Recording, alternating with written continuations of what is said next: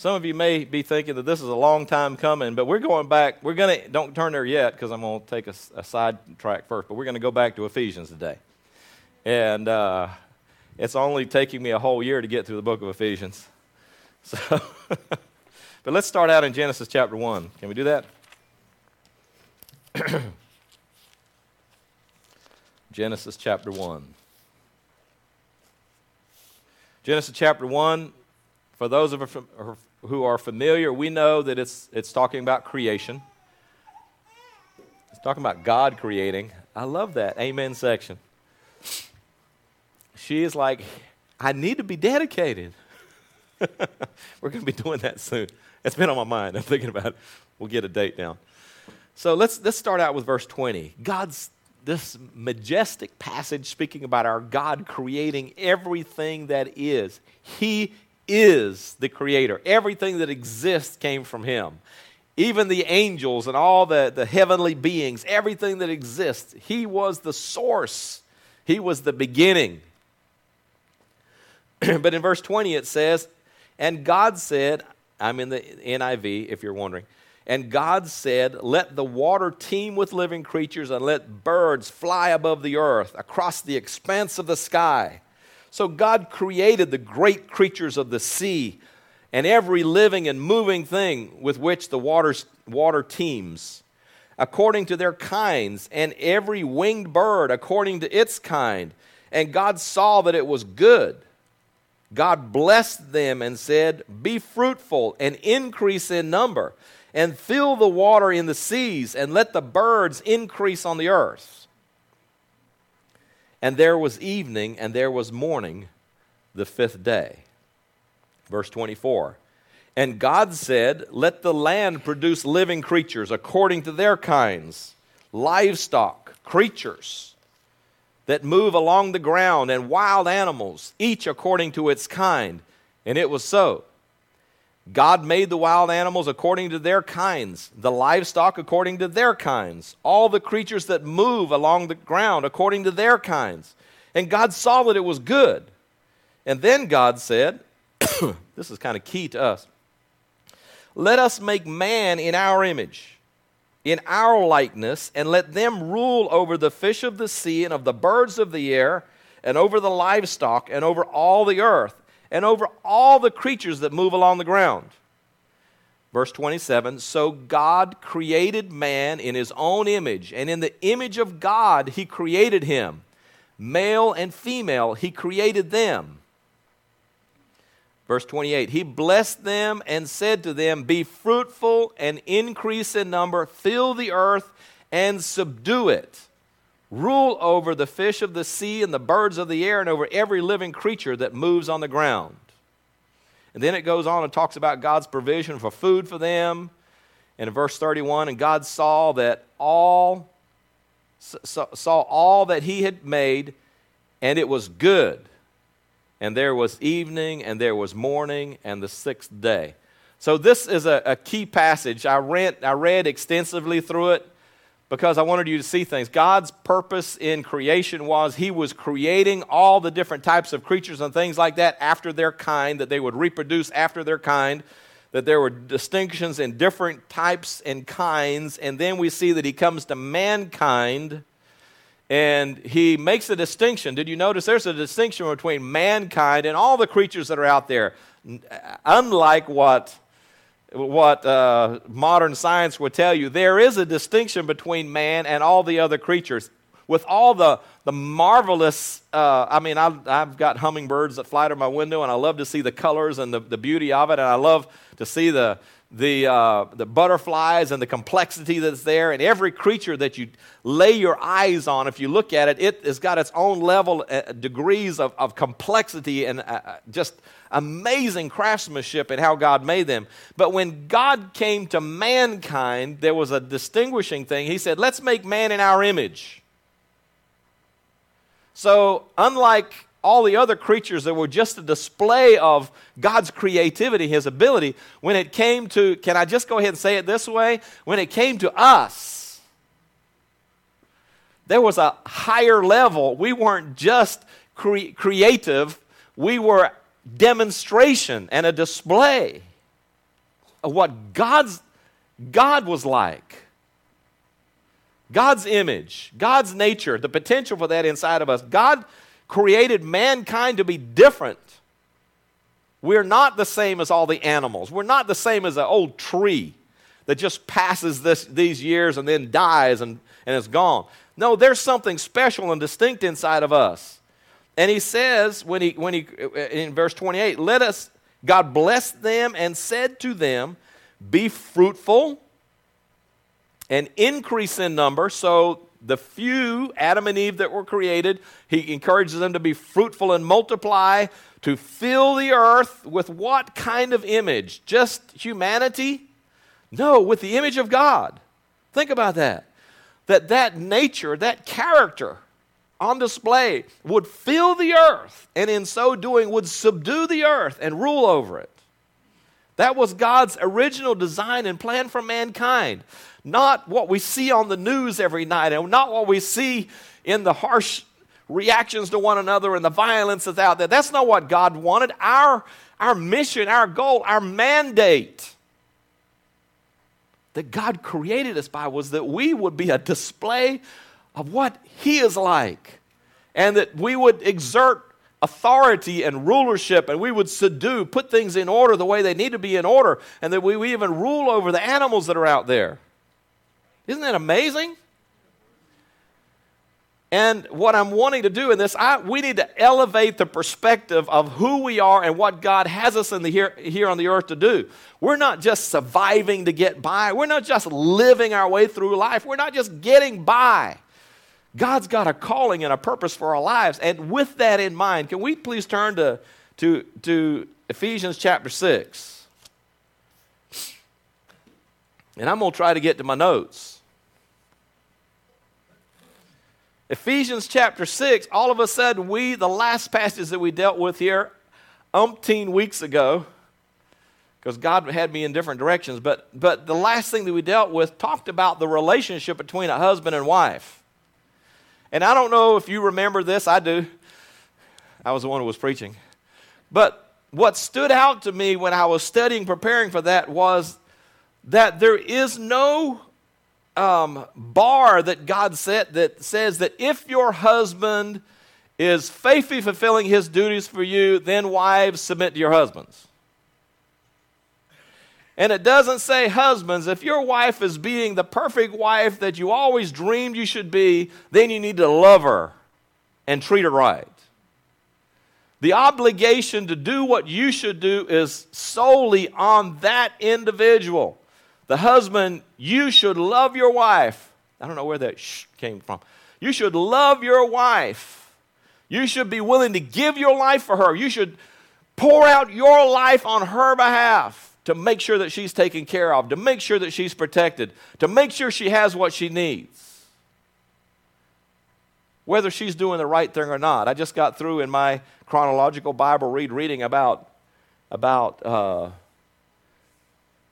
Gomer when the prophet, which prophet is it now? Was it Micah?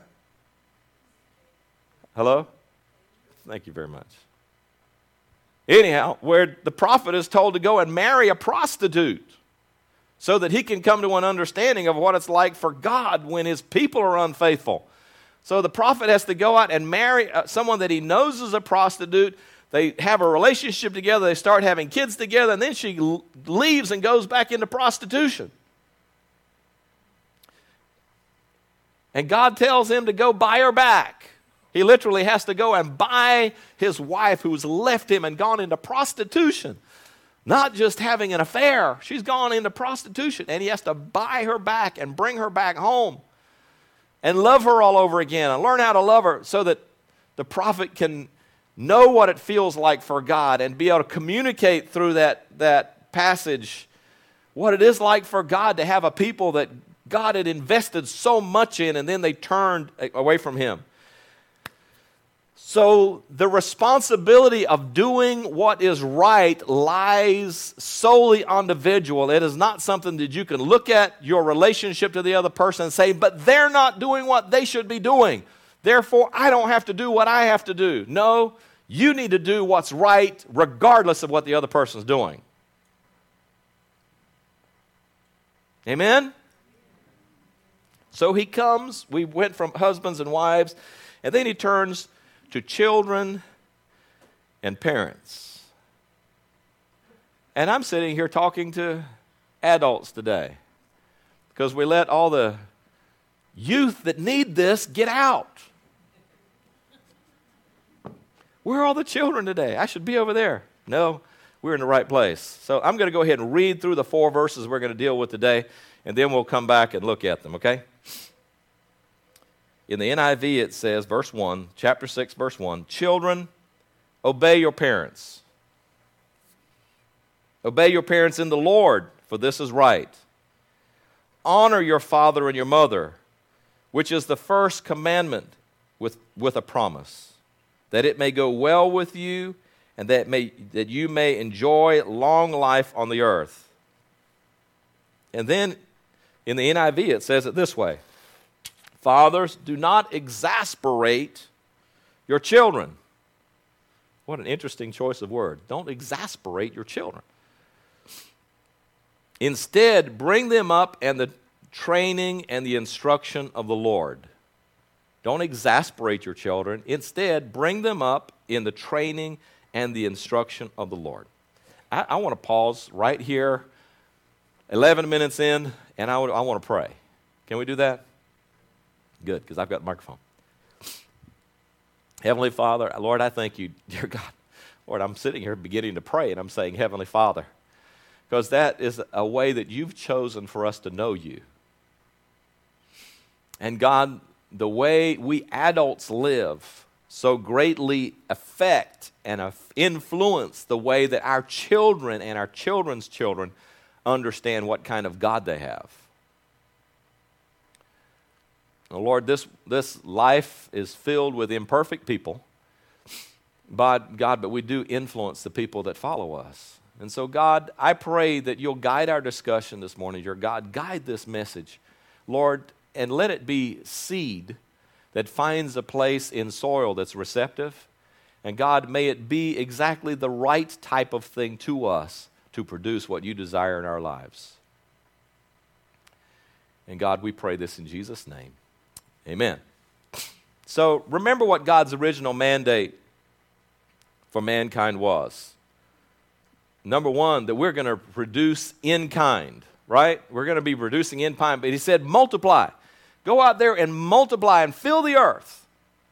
God wasn't concerned about population explosion, He wanted to explode. You know, okay, let me just touch on something that's really another sidetrack. But they say that you could take all the people that live on the earth today and give them about one foot square and fit them into the, the uh, um, uh, what do you call it? The, uh, into the city boundaries of Jacksonville, Florida.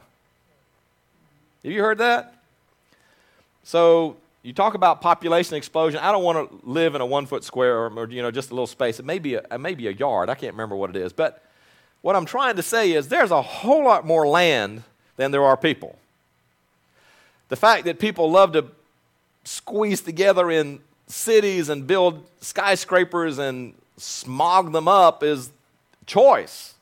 There's a lot of land. We're just not spread out. We're congregating in. You know, we don't till the land and keep the land and know how to do that anymore. So we're dependent on the grocery store to provide food for us. And we all are squeezed into these little spaces. And when we got cars and factories and all that kind of stuff spewing out stuff, it, it gets smoggy and things like that. But, but it's not that God didn't create a big enough planet for us, it's how we're using the planet or abusing the planet.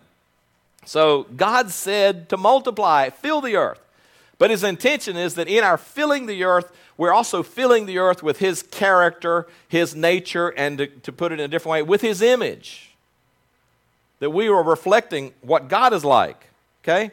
And he starts out in this passage, and it's interesting to me that he starts out with children. And let's just go back and, and he says, Children, obey your parents in the Lord, for this is right. Let's just take a little bit of time and dig into that.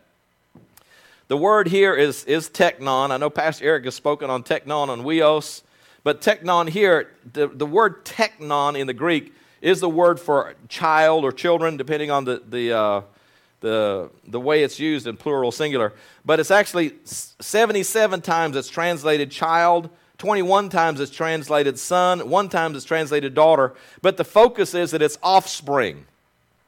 It's really not focused in the way it's used here on anything to do with the sex of the child, boy or girl. It's just talking about children. If you're a child. Um, and so, all children, what God's challenge is to us here, it says, children, obey your parents. And I, I, I don't want these adults here, all of us, to get disconnected this passage because it's very important. He says, Obey your parents. Why do we obey our parents? Obey your parents, it says, and, and to the word obey literally is the word that says to, to hear under.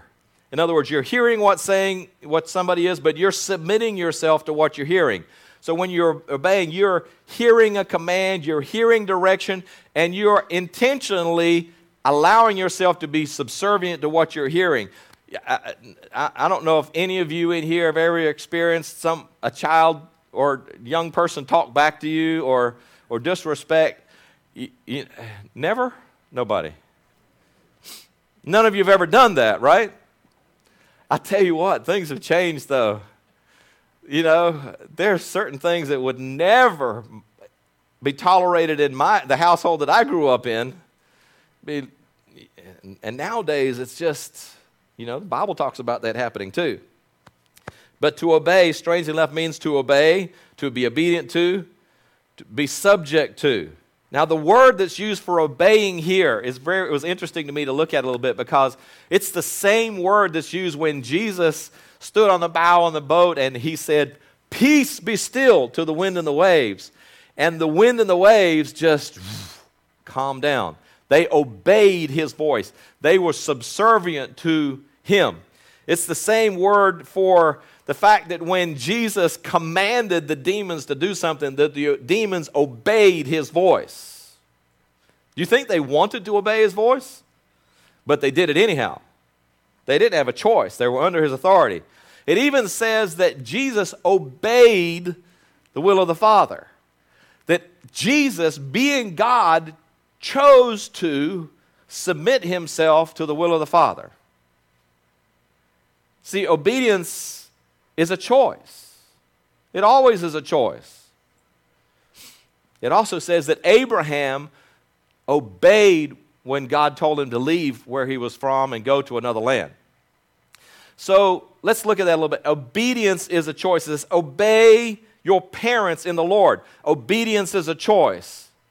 Obedience is something that we decide to do. Obey your parents in the Lord. The word for parents there, you know, I don't want to spend a whole lot of time parsing out words here, but it just it means the begetters, those from which you have come. Obey those that you came from. Now, there's a whole lot that that is there can be a lot of things that are thrown up when we start really digging into this, and I'm not sure what your perspective was, but for a lot of people, there's a lot of justification in why not to obey. Okay? And I'm stepping aside from someone that's telling you to do something that's completely wrong and something that's completely against the Lord, uh, the Lord's will. But just being obedient to someone, why would I be obedient to someone that mistreats me? Why they don't care about me? They're just trying to get me to do things to, to serve them. They're lazy. They're not doing the right thing. They're trying to push everything off on me. Don't they see I've got more important things to do? Why should I obey them? Why should I do that?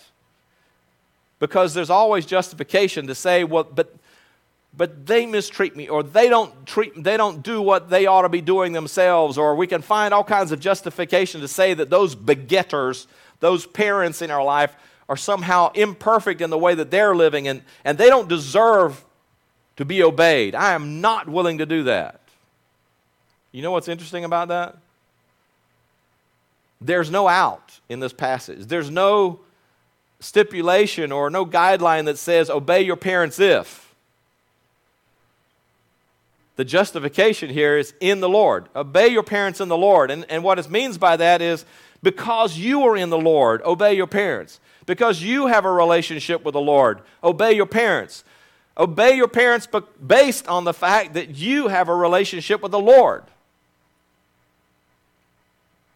Can you imagine, okay, if the requirement was that your children only have to obey you if you're perfect?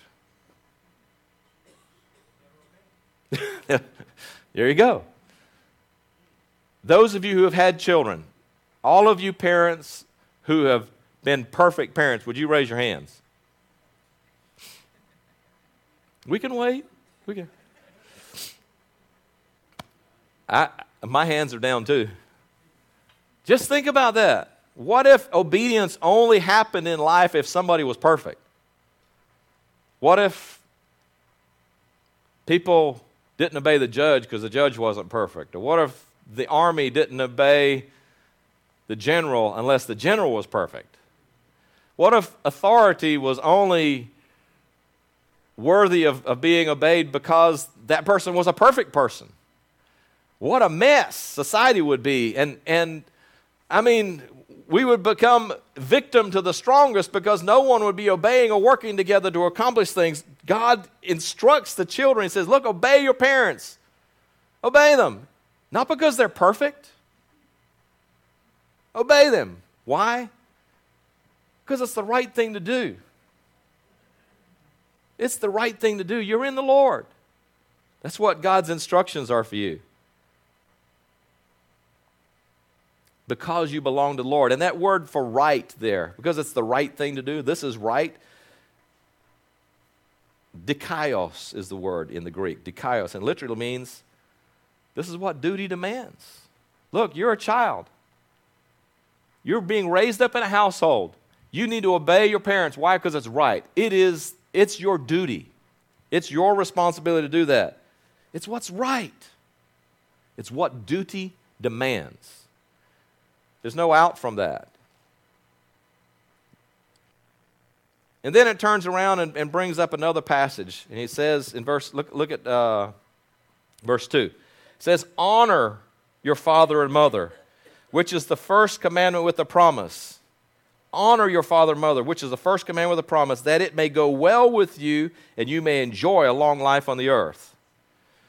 So, what's the difference between honoring and obeying? What does it mean to honor somebody? I mean, out of the in the Ten Commandments, that was that was put right in there for for young people to learn to honor their parents. And can I just, I'm to raise the bar on this. It's just not about young people honoring their parents, it's about adults honoring their parents too. Why? Why is that so vitally important? Let me, let me tell you, folks. Stepping back just a little bit and saying, there are no perfect parents.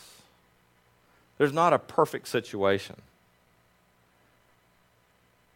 It's easy as a young person to look at your parents and say, they got problems. And then there's a day that comes down the road when you have to wear those shoes. Sometimes you realize why they're problems. Sometimes you understand how frustrating it could be. Sometimes you understand how come parents aren't perfect all the time. And I hope that our, our, our eyeglasses, since I'm attached to some, that those lenses changed a little bit to get a little bit of different color, and we start realizing it may be that those imperfect parents that sometimes just were not there, and sometimes were there and you wish they weren't. And sometimes you had good parents who were doing the best that they could, but they still hurt your feelings and, and, and reacted at times in ways that felt like it crushed you. Sometimes, folks, now that we are adults, let's readjust our glasses and realize that sometimes those parents were working with all they had. Sometimes they were just making bad decisions, but there were things that had influenced their lives. There may have been things they were involved with, and I, I cannot tell you that there was a good reason for why they were they, the, the way they are, because some people make bad decisions, and some people, our, our, our upbringing and our life is not perfect. But it does us no good to sit and point fingers. See, honoring is an attitude. There's an action involved as well, but honoring is an attitude first. You know, you can be having, I, I don't curse, but a strong word of emphasis would, would help right here. But you could be having a, a really bad day. And change your attitude in the middle of the day and change the way you feel about your day. Do you get that? You can have a really bad situation, try it sometime. You can be in a really rough situation, just like, I'm not going to let this thing rule over me. I, you know, I am who I am. I'm, I'm going to have a good day. Other people's attitudes are not going to affect me. You cannot control other people's uh, emotions. You can't control other people's feelings about you, and you can't control other people's reactions to situations. But you can control your attitude. You can be in control of your attitude. Don't let other people, I, like to say it this way don't let other people rent space in your brain and control what your life's going to be like. You get control of your own mind, your own attitude, your own actions. The commandment that was given in the Ten Commandments was to honor your mother and father. Now, I want you to be free from bad attitudes towards your parents. We can sit here and acknowledge that our experience may not have been the best. It may have been horrendous for some of, some of us. It may be that there was brokenness and pain and everything. And I, I trust that God will give you grace to be able to look at your parents and say, yes, some of them were broken people, some of them had bad habits, some of them may not have even been there. But if you will choose to take the attitude to honor your parents and find what was good, find something that you can appreciate, let me just tell you, it'll bring a world of healing into your life because you are aligning yourself not just with them, you're aligning yourself with the Word of God, and there's a promise that follows. So, what was that? accentuate the pro- positive and eliminate the negative. What movie was that from? Oh, it's from a song, yeah. Accentuate the positive, eliminate the negative. Start looking for the good in your parents. Start looking for the good in your people. Where there are holes and things that they couldn't get right, there may have been a lot of factors that were influencing them, and they may have made the wrong choices. But, folks, I can tell you this, I can, I can promise you this. If it wasn't for that man and woman that came together, you would not be here. There is no other combination of humanity that could have come together to produce you. In all, I mean, in the, the statistics of all of that and the amazing genetic combinations that come together, you could not exist in the earth without those two people coming together. So, if nothing else, the fact that you exist, you can thank the Lord for.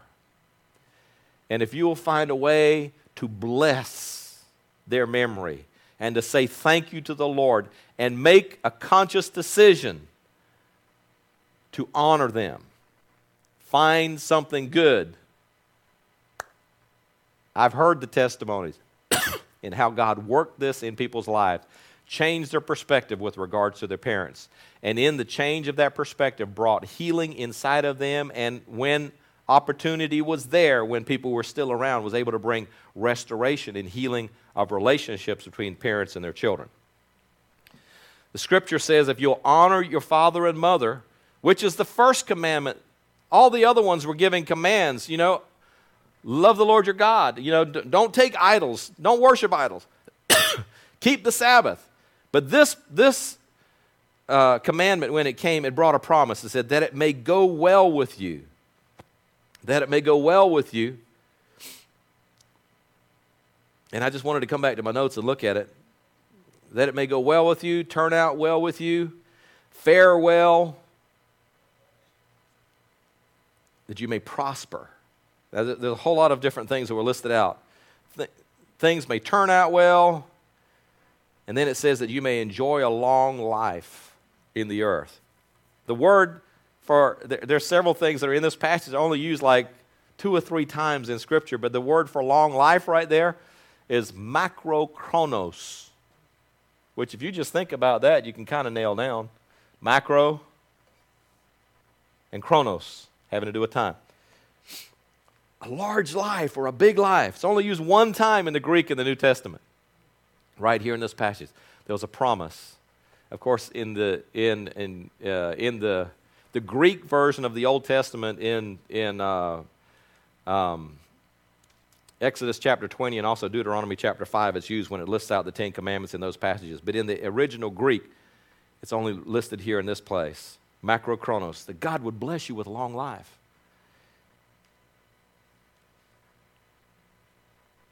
So, honoring our parents is a choice. We make a decision. I'm going to honor them, and it's an attitude. It starts with an attitude. Starts with an attitude.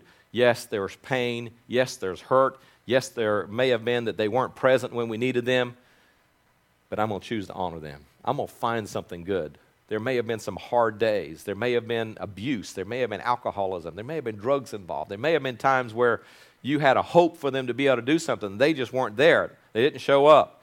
It may, for some of you, it may have been that you wished that they were less involved so you wouldn't have to deal with it. But bring healing into your life by learning to honor what you can. Find something good. Cherish that. Cherish that. And God will bring healing into your life. It's not just about young people here, it's about us as well, adults.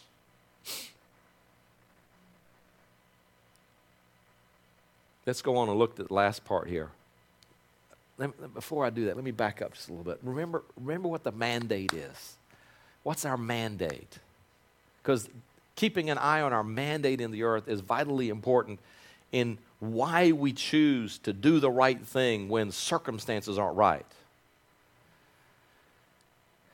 If I'm a child and I've got a parent who's mistreated me and I've got a parent that's not doing the right thing, why should I do the right thing when I'm facing a situation that's not right? I do the right thing because I've got a mandate. I am supposed to be displaying the character and nature of God. I'm created in his image. What Jesus did to his, with his father, what if your father, Abraham and Isaac, son, come up here on this mountain? How about climbing up here on this altar, on top of this wood? And your father binds you and draws out a knife. Hey, Pops. You know, but Isaac did that. Now, I'm not giving anyone license to go out and try this out. Don't test your children, okay? But then Jesus, the Son of God, born in the earth with a mandate to bring salvation, Jesus went all the way to the garden and wrestled with the obedience of going to the cross. It hurt even to know that he was going to die, to the fact to where the sweat ran with blood. There was apparently blood vessels bursting under the stress to where when his sweat was coming down, there was blood mixed with it. That's, that only happens. It can't happen in a physical body, a, a human body, but only under times of extreme stress, such strain. Have you ever had such a strain that you burst blood vessels around your eyes or burst blood vessels in your eyes? Have you seen that? You know what I'm talking about? Jesus literally sweat and blood was coming out because of the strain of that. You think it was just a piece, a cakewalk for Jesus to go to the cross? It wasn't easy. But Jesus exemplified obedience to his Father and was willing to submit even to death on the cross to teach us how to live the life. So when he talks to us and he says, Honor your father and mother, Does it present a challenge to us? Sure. I was blessed to have a great dad, but there were times when I had odds with my dad, where, I had a difference of opinion. He's human. And uh, I remember one time, one time, getting so angry, I slammed the door and walked out. Everybody goes, oh, Pastor David did that. His dad. I did. I slammed the door and I walked out and I was so upset. I was so upset. I wept. I went down the old country road and went out there and I just cried because my dad was putting a demand on me that I felt was more about his image than it was about my well being. And it hurt. And I came back and I apologized to him for, for disrespecting him. And we hugged and loved on each other and, and were able to be restored. But um, make a decision to honor your parents. See, that decision first then be- begins to be acted out through honoring in an action and then also obeying, even when we have a difference of opinion. We need to obey, as long as it's not something that's contrary to God's, God's word. We need to obey and do those things. So we're talking, I'm talking to adults here. Most of you are not under your, your, your uh, parents any longer, but it's a good principle to understand the mandate in why we obey, the mandate in why we honor is not necessarily because they're perfect, but it's because we have a calling. We have a purpose in the earth, and it is to reflect God's nature. All right, let's go on to the next one. Verse 4 says this Fathers, do not exasperate. Do not exasperate your children. Instead, bring them up in the training and instruction of the Lord. I think this is a very pertinent word for where we are today. And, and uh, firstly, it starts off, the word, the word father here is the word pater. It literally means, let me give you some definitions for the word father, okay? Because I think our concept of what fatherhood is means that that's my baby daddy or that's the person who, who uh, provided one half of the genetic code or that one who was present that night or something like that, or that, that may have been the man who was in the household. But really, the word father in this passage right here literally means listen to this it's not just about that initial act that produced a baby. The word father here is about a purpose in a child's life. It's really nourisher one who is the protector, one who is the upholder. Yes, it is the generator or the one that helped produce the child, but really the mandate there is to be a nourisher, a nurturer, a protector, or one that's a, a, an upholder, someone that's, that's watching over this life and helping this life to develop and mature. That's what a father really is. That's what fathers, if you're a father, that's what God's calling in is on your life. Not that you're just present in the household or not that you're just going to work, but you're a nurturer and an encourager, one that's helping to bring these children in your household to maturity, to where they're equipped for what, what they need in life. So it's very possible that the relationship of father may be having to be fulfilled by a mother because there's no father present. It's very possible that this relationship of being a father may have to be fulfilled by someone who chooses to look favorably on a child and chooses to be a nurturer and chooses to be an upholder, someone that steps in to advocate for someone to help them grow up and have the tools that they need for life and for living. It may be that it's someone that is a that that that is a that is a coworker and sees someone that has need. It may be someone that sees that that somebody is in a church and they see somebody there that needs some encouragement. They realize the foundations that should have been put in that person's life are not there, but you come along as a nurturer, as an encourager, someone to strengthen and raise that person up. But God's got you in that person's life for a purpose to be able to bring them up to where they should be as a mature person in the Lord. And he says here, you know, the parental roles in homes are, are, are changed. I just want to speak to this. Remember the mandate, why we're here. We're here to reflect the character and nature of the Lord. Those children that are in our household that we've been blessed with, those relationships that we have with people where we see that there's fracturing and maybe they don't have the right, the, the right uh, foundation under their life. God's got us in their lives so that we can help raise them up to that standard to where they can walk and be the people that God called them to be. Amen? Let me just speak this over you, okay?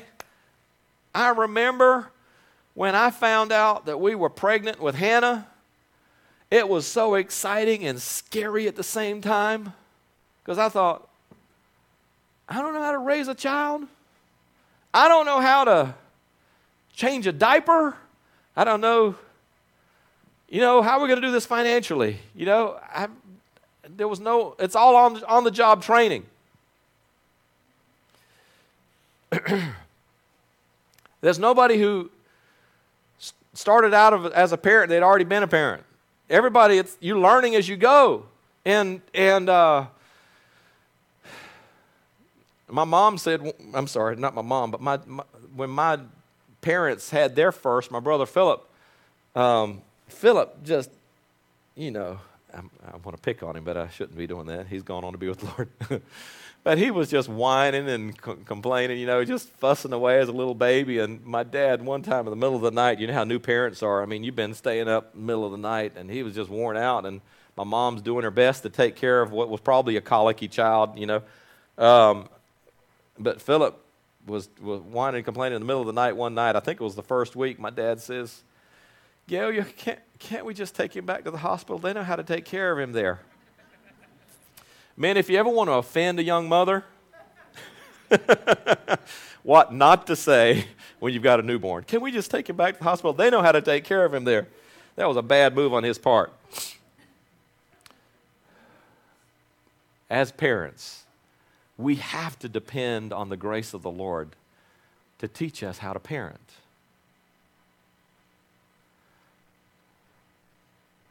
I want us to, to have an elevated understanding of our purpose in life as parents, but also as nurturers that the Lord has placed in the earth.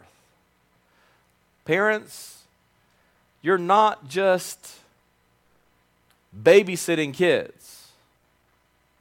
These gifts that God has put in your household are not just there to take up the slack around the home. You're not just supposed to be feeding them and clothing them. It's a big mandate, but you have these children in your home so that you can raise them up to reflect the image of God. Can, and I'm, I'm going to step on toes. Dads, it's not the mom's image to raise the children. Dads aren't supposed to just go to work, come home, sit on the couch, and be taken care of. Isn't it interesting that this passage says, you know, it says, honor your, your father and your mother, but then he comes to this passage and says, fathers. Why? I think that the given is that the mom is already a nurturer and a carer, and but he's interjecting, dads, step up to the plate. Come on. Do what you're supposed to be doing. Fathers, now understand it talks about nurturers too, but it is it is intended for there to be more than one that's there that's available to help bear the load. It's a, a big responsibility to raise up children in the image of God. So, dads, don't advocate your role as a nurturer and one to instruct the children and bring them up. Your job is not just to react when there's a problem. If you are a parent and all you're doing is correcting bad behavior, wow. Maybe you need to teach what the good behavior is. Maybe you need to exemplify that good behavior. Maybe they're learning off of your script. Does that mean? If all you're doing is correcting bad behavior, maybe you need to start instructing them in righteousness. Maybe you need to start in teaching them why they're even alive in the earth. What is their purpose? They're not here to just to play video games. They're not here just to go through school if we're abdicating our responsibility and we're just, all I'm doing is feeding them, giving a place to sleep, making sure they got clothes on their back, putting shoes on their feet, send them off and let somebody else teach them how to live life. Send them to the youth class over there and let them teach them how to be spiritual. That's not what God intended. It says here in this passage Verse 4 Instead, bring them up. Fathers, bring them up in the training and instruction of the Lord. If there was never a youth worker in the other building, if there was never a teacher in the schoolhouse, God would be looking at the parents and said, What did you do with the kids I put in your household?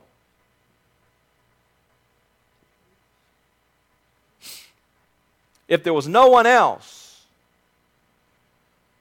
God didn't give your kids to those people, God gave them to you to raise. Now, that being said, you can't always control how those children respond, but our instruction is raise up a child in the way they should go. I'm going to tell you, even if they take a different path, those words stick in their mind. You can't control the path they're going to take, but keep praying for them because the Spirit of the Lord's not done. Amen? The Lord can bring them back. The Lord can bring them back.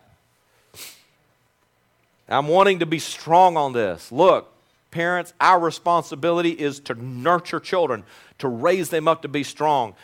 Our, our young people the anointing that's on their lives, the, the Spirit of God that's with them is powerful. They're not just, we're not just trying to get them to adulthood so that we can get them out of our house so that we don't have to stay that busy anymore. But we want to input into them what the world's never going to give to them, and that is that they understand what the character and nature of God is, what God's expectations with, is of them, what the blessings and the, and the provision that he's, he's given them, the promises and their purpose in life. So, why does it say, dads, don't exas- exasperate your kids? Don't, don't frustrate them.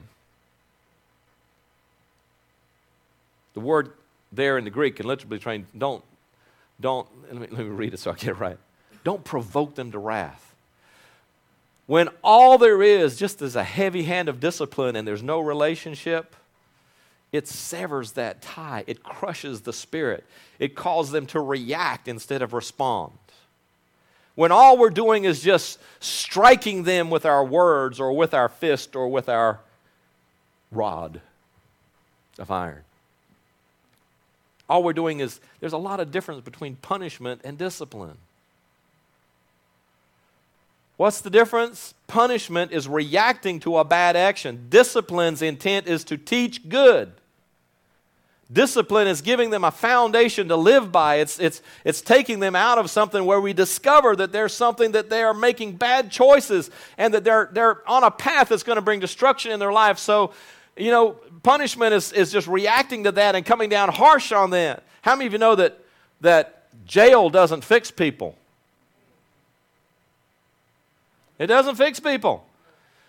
But if someone goes to jail and they can get into a group and have an encounter with someone there or have an experience with the Lord that can change their heart, God can change them. That's what we want, right? But in our homes, if all we're doing is punishing our kids, we're creating a mindset in them that they're just bad.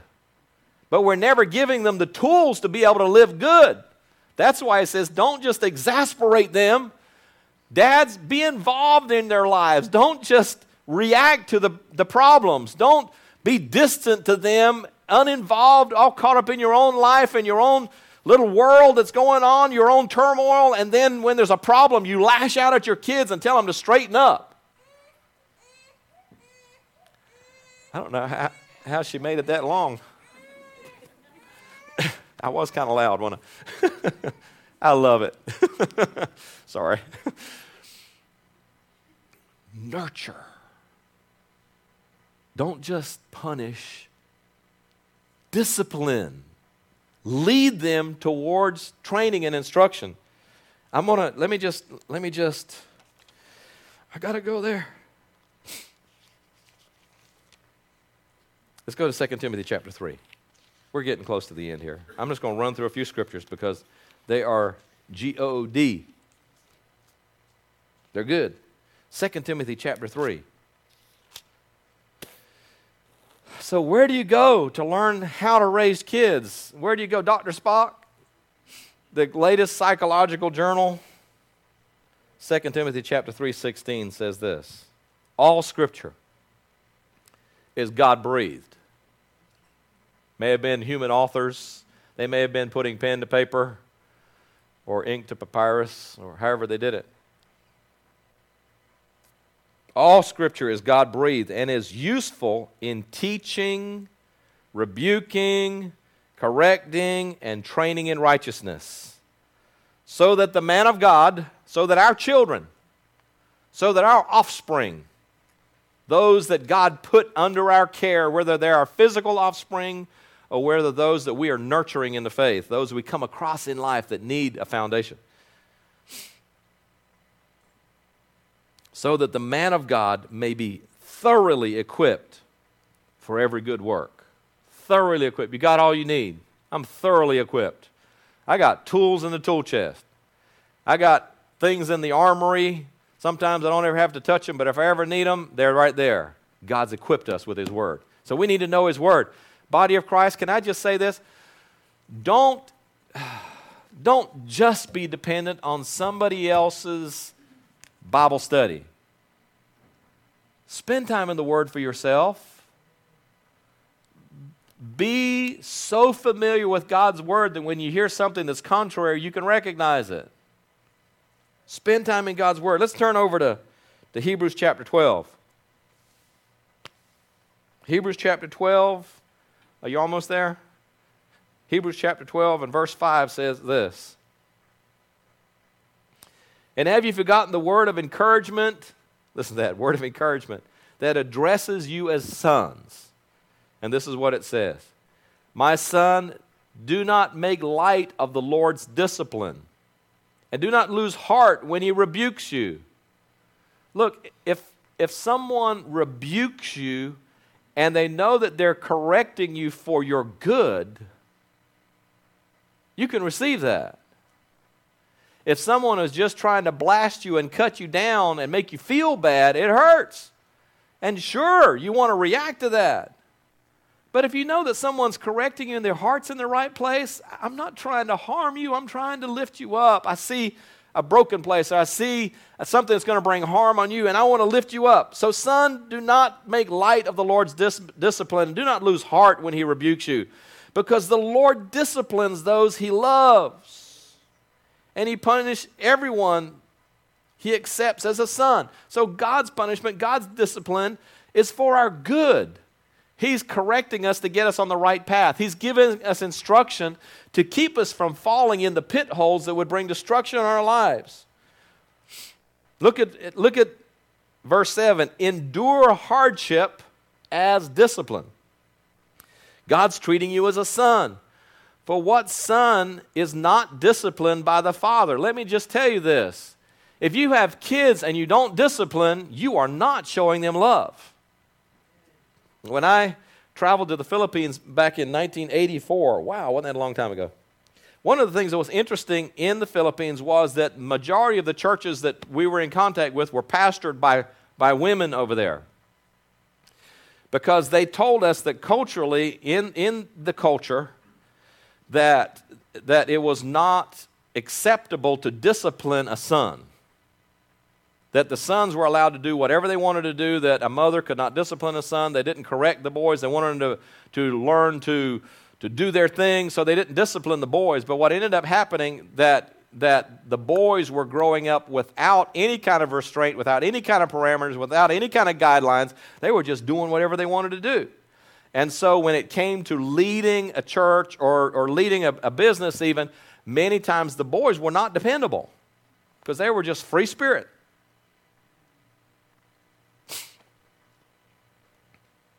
If you love someone, you should discipline them. If you love someone, you should lovingly correct wrong behavior, but not just correcting wrong behavior, instruct them in the way they should live. Amen? I like it. Verse 8 says this If you are not disciplined, and everyone undergoes discipline, then you are illegitimate children and not true sons. So if God loves you, He's going to discipline you. Look, is it okay with you if God points out things that aren't right in your life? are we willing to submit to that? If, he know, if we are assured that He loves us and He's doing it for our good, why wouldn't we listen? Look, God's speaking to you.